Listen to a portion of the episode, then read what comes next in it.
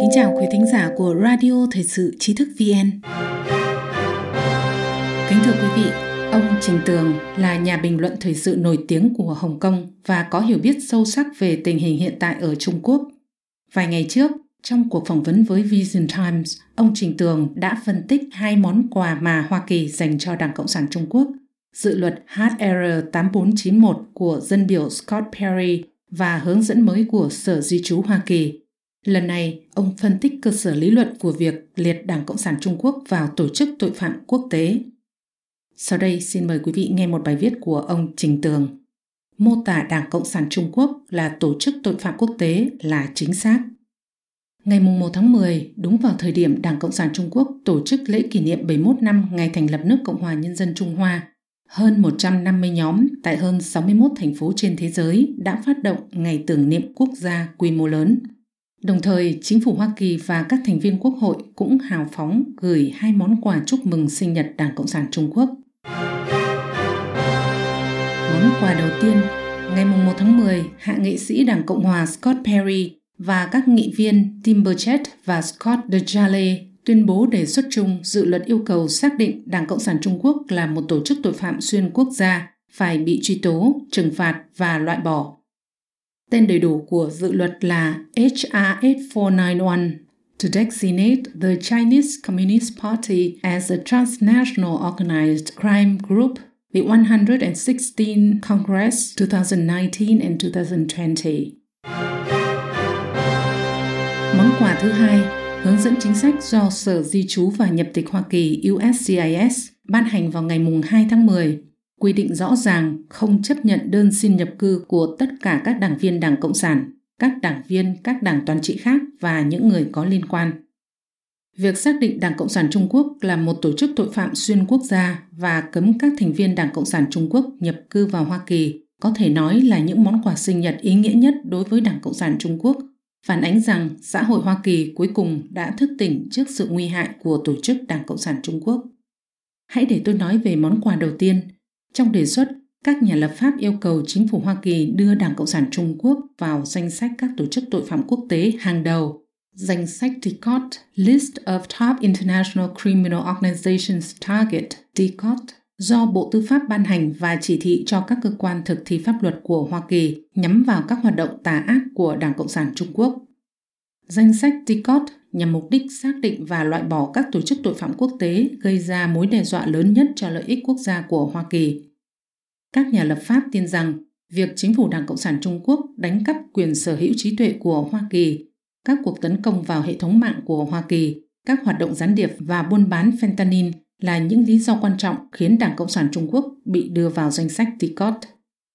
Ông Scott Perry nói, đạo luật này thực sự cho phép đạo luật chống tệ tham nhũng và ảnh hưởng của các băng đảng Racketeer Influenced and Corrupt Organizations Act, viết tắt là RICO, áp dụng cho thành viên bè phái Đảng Cộng sản Trung Quốc, cho dù họ ở Trung Quốc hay Hoa Kỳ, họ sẽ bị trừng phạt, bao gồm cả ngồi tù. RICO ban đầu được sử dụng để đối phó với mafia Ngày nay, đạo luật này lại được sử dụng để đối phó với Đảng Cộng sản Trung Quốc. Ai nói rằng không phù hợp? Luật sư nhân quyền New York Diệp Ninh nhận xét, một khi dự luật này trở thành luật, vậy là đủ để khiến Đảng Cộng sản Trung Quốc sụp đổ. Thứ nhất, sẽ dẫn đến hệ quả tất nhiên là Mỹ Trung hoàn toàn cắt đứt. Thứ hai, mọi phương pháp và cách thức lật đổ sự cai trị của Đảng Cộng sản Trung Quốc đều là hợp pháp. Thứ ba là tất cả 90 triệu đảng viên đều là tội phạm.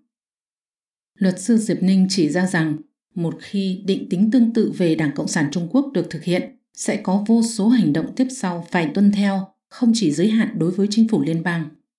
Các vụ kiện dân sự, kiện tụng tra tấn, kiện tụng hình sự, bao gồm cả các quan hệ quốc tế, tất cả sẽ kéo theo rất nhiều thay đổi. Nó sẽ trực tiếp dẫn đến sự tan rã và sụp đổ của Đảng Cộng sản Trung Quốc.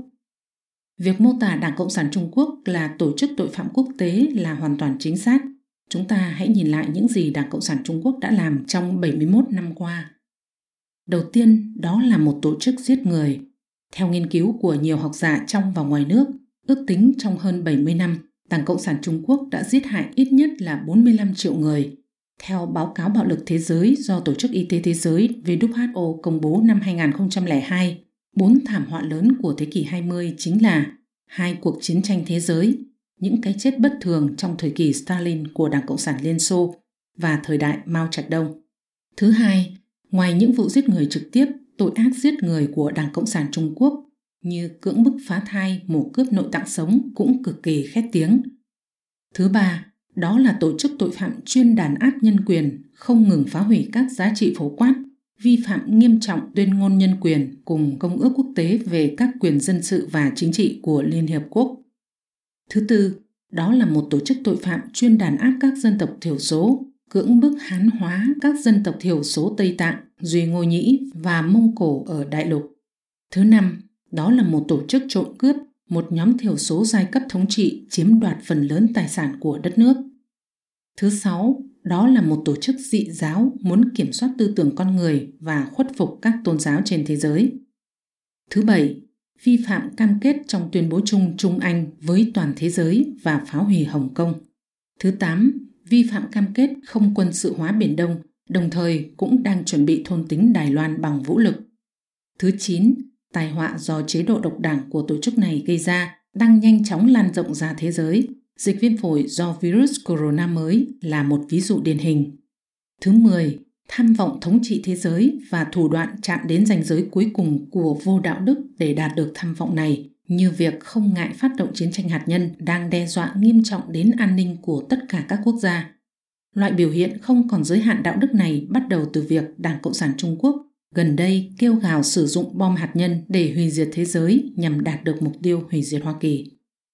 Những dữ kiện, tư liệu và bằng chứng này rất đầy đủ. Các học giả trong và ngoài nước đều ghi chép chi tiết, mỗi phần đủ để viết một cuốn sách dày. Trong 71 năm qua, người dân Trung Quốc đã âm thầm chịu đựng tội ác của Đảng Cộng sản Trung Quốc và bây giờ họ sẽ có cơ hội để thấy rằng nó sắp phải nhận sự trừng phạt. Hãy nói về món quà thứ hai Ngày 2 tháng 10, Sở Di trú và Nhập tịch Hoa Kỳ USCIS đã ban hành hướng dẫn chính sách. Tất cả các đảng viên Đảng Cộng sản hoặc các đảng chính trị độc tài khác hoặc các thành viên có liên quan nộp đơn xin nhập cư sẽ không được chấp nhận trừ khi có miễn trừ.